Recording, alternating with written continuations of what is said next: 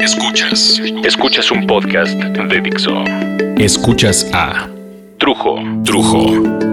Por Dixo. La productora del podcast más importante en habla hispana.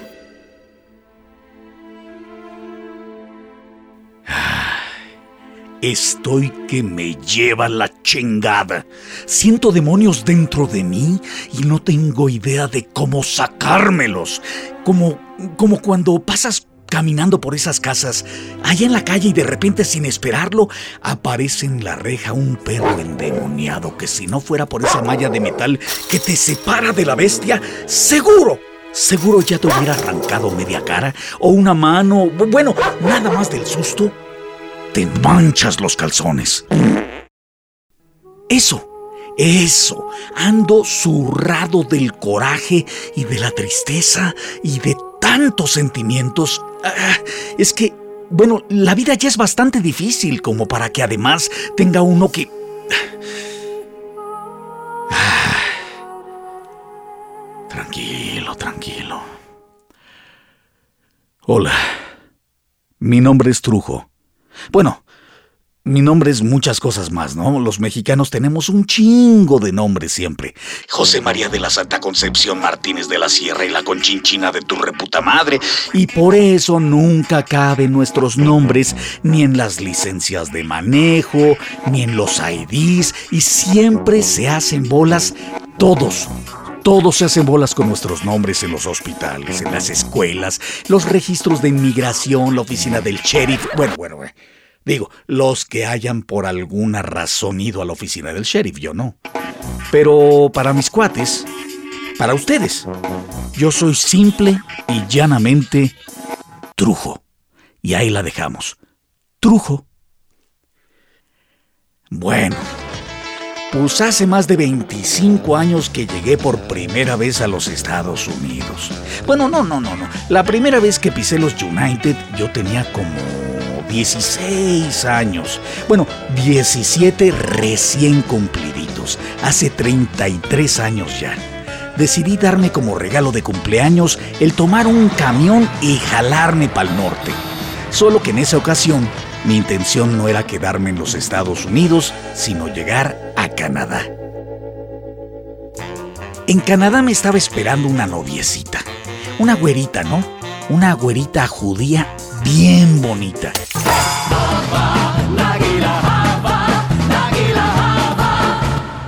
Que es que andábamos ahí enamorados y noviando, ¿tú crees, no? y en esos días, uh, casi me arreglan los papeles los papás de la güerita. Se llamaba Diana. Para casarme con ella y quedarme a vivir en Winnipeg, Manitoba, en Canadá. Pero bueno, bueno, esa es otra historia que ya será contada en otro momento. Yo a Los Ángeles llegué a vivir y a trabajar hace como 26 o 27 años. Y hasta perdí la cuenta. hay cabrones, bueno, hay mujeres también, ¿eh? Que también son bastante cabroncitas. A veces más cabronas que los hombres, pero bueno, suena de la fregada estar diciéndoles cabronas a las mujeres, pero bueno, hay cabrones y cabronas que llevan la cuenta del tiempo que llevan acá de este lado, como si fueran, no sé, las horas para tomar la medicina o no sé. Yo la verdad, no. A mí los años en este país se me han pasado como agua. Sobre todo cuando tu vida se trata de que tu esposa está en México y tú no estás en México, y de que tus hijos están en México y tú andas fuera del país, y de que una temporada está tu esposa con tus hijos a tu lado, y entonces todo es felicidad, aunque la verdad estar solo a veces es mucho más fácil, en muchos sentidos. Pero bueno, luego está tu esposa con tu niña en México, y tú andas con tu chamaco de este lado chambeando, y luego tienes a los dos hijos, y tu esposa anda ya, libre, como si fuera soltera, o más bien como si fuera divorciada, pero tú le sigues mandando el dinero para la renta o para el carro, la comida, el agua, el gas, la luz, el teléfono, el internet. Ah, eso sí, porque ahora las familias que están separadas por la distancia están cerca, por el internet. O los teléfonos de internet. Y te diré, ¿eh? cerca, cerca, cerca, cerca es solo una expresión. Porque, no sé, tratas de hablar lo más posible con tus hijos o tratas de hablar con tu esposa y entonces le dices, por ejemplo, a tu hija, oye, mi hija, ¿cómo estás? ¿Cómo te ha ido en la escuela? A ver, cuéntame. Y la pinche respuesta de tu niña es más blanda que una erección con una vieja fea, fea, fea, fea, fea. Pues bien. Mmm. Pues nada. Pues sí. Pues no. Puta madre. Y tu hijo no mejora el ejemplo anterior, ¿eh? Y la esposa, esa sí platica, pero se la pasa quejándose de que si los niños se pelean, que si el chamaco ya se voló la escuela y se fue de pinta. Ay, dile algo. No, si yo le digo, vieja, es que a mí no me hace caso. No, que te digo que sí le digo. Pero le dices, porque me dices que le dices, pero no le dices nada. Y cuando le pregunto, ¿qué te dijo tu papá? Me dice, no, no me dijo nada. Oh, que yo le digo, chingada madre. Bueno, y si se te ocurre decirle, pero no me cuentes cosas de esas, vieja, uh, se encabrona.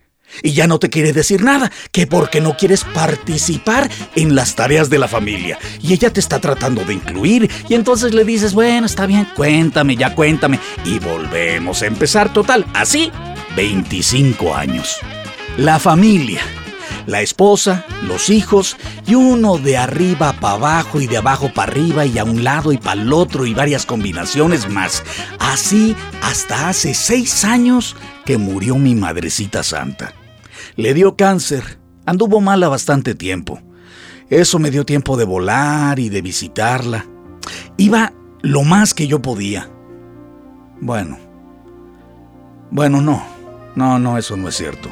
Sé que pude haberla visitado muchas, muchas veces más. Pero... Pero pues no lo hice. Y es que la distancia hace que se te olviden muchas cosas. Extrañas a tu gente hasta que la tienes enfrente y entonces te acuerdas por qué chingados andabas tan feliz y tan cómodo allá, lejos de ellos. Yo he viajado siempre mucho, mucho a México por mi familia. Por eso de que mis hijos y mi esposa estuvimos en muchas etapas separados y luego juntos y luego medio separados, pero cuando viajaba a México, visitaba a mi mamá y me daba cuenta que solamente en esas ocasiones mis hijos visitaban a mis papás. Siempre andaban pegados con la abuela materna, con mi suegra, que afortunadamente era una gran señora en paz descanse. Pero solo cuando yo iba, veían a la abuelita y al abuelito, a mis papás. Y es que mi mujer no se llevaba con mi mamá. Mmm, otra de esas pinches partes bonitas de los cuentos de las reinas y de las brujas. Total, se me fue mi viejita. Y no pude estar cuando se despidió de esta vida. Y eso... Eso sí es algo que conocemos muy bien nosotros, los que decidimos un día decirle adiós a nuestra tierra y a nuestra gente el no poder despedir a tus viejos, a tu gente amada. Así que bueno, hace tres años decidí dejar los Estados Unidos para estar cerca de mi padre en México, hasta que la vida me lo quitara. Y es que hace tres años mi papá fue diagnosticado con cáncer de hígado el tipo era el más sano del mundo. No bebía, casi no fumaba. Comenzó a fumarse un cigarrito aquí, un cigarrito allá, para acompañar a mi mamá que sí fumaba. Fumaba duro. De hecho, por eso se fue de esta vida. Mi viejo caminó y caminó toda su vida como un campeón y no padecía de males, no, no tenía enfermedades en general. Era un tipo muy sano, muy saludable. De hecho, fue al doctor a tratarse otra cosa y en los estudios salió algo raro. Entonces le pidieron hacerse más estudios. Y estos estudios al final le dejarían saber que tenía cáncer. Para ese entonces, yo ya había decidido estar cerca de él. Dejar el trabajo y las comodidades esas comodidades a las que te acostumbras allá en Estados Unidos, ¿no? ¿A poco no van de visita unos días, no sé, a la casa de la hermana, del hermano, de la familia? Van de visita y a las dos semanas lo que quieren es regresarse a su casa. No sé, hasta el chorro de la regadera es diferente. ¡Uta! Se vuelve uno, se vuelve uno comodino, delicadito. Se vuelve uno chillón, pues, chillón. Pero esa es una de las cosas, de las tantas cosas que cambian al irse a vivir a los Estados Unidos. No solo el acento al hablar, ¿eh? Así que no estén chingando, cabrones. Lo que yo nunca imaginé es que el irme a México a acompañar a mi viejo en sus últimos días me iba a costar tanto en la vida. Nunca imaginé, por ejemplo, que por ir a acompañar a mi papá iba a terminar hasta divorciado. Después de 25 años de casado, divorciado.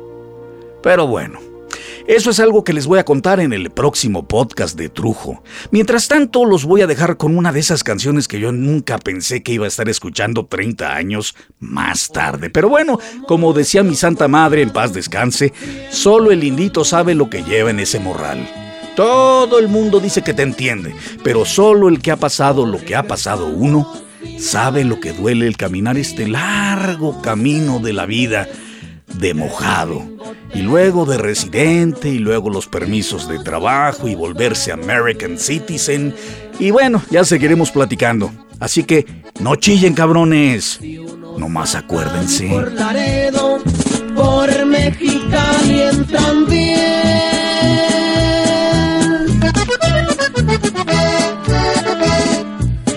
Otros sacan por Tijuana, por Nogales entran seis. Ay, no más saquen la cuenta. ¿Cuántos entramos al mes? Escuchas a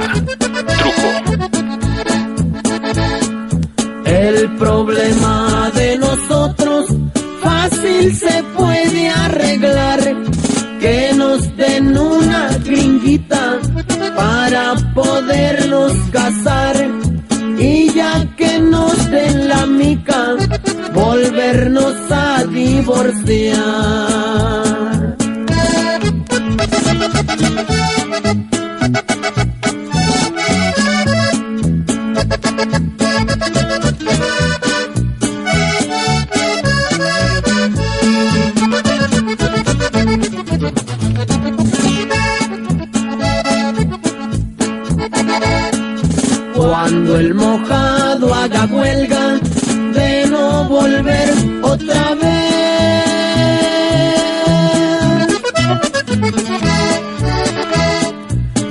Va a tapear la cebolla, lechuga y el betabel?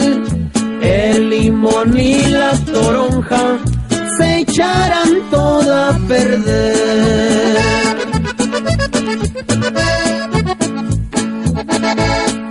Esos salones de baile, todos los van a cerrar.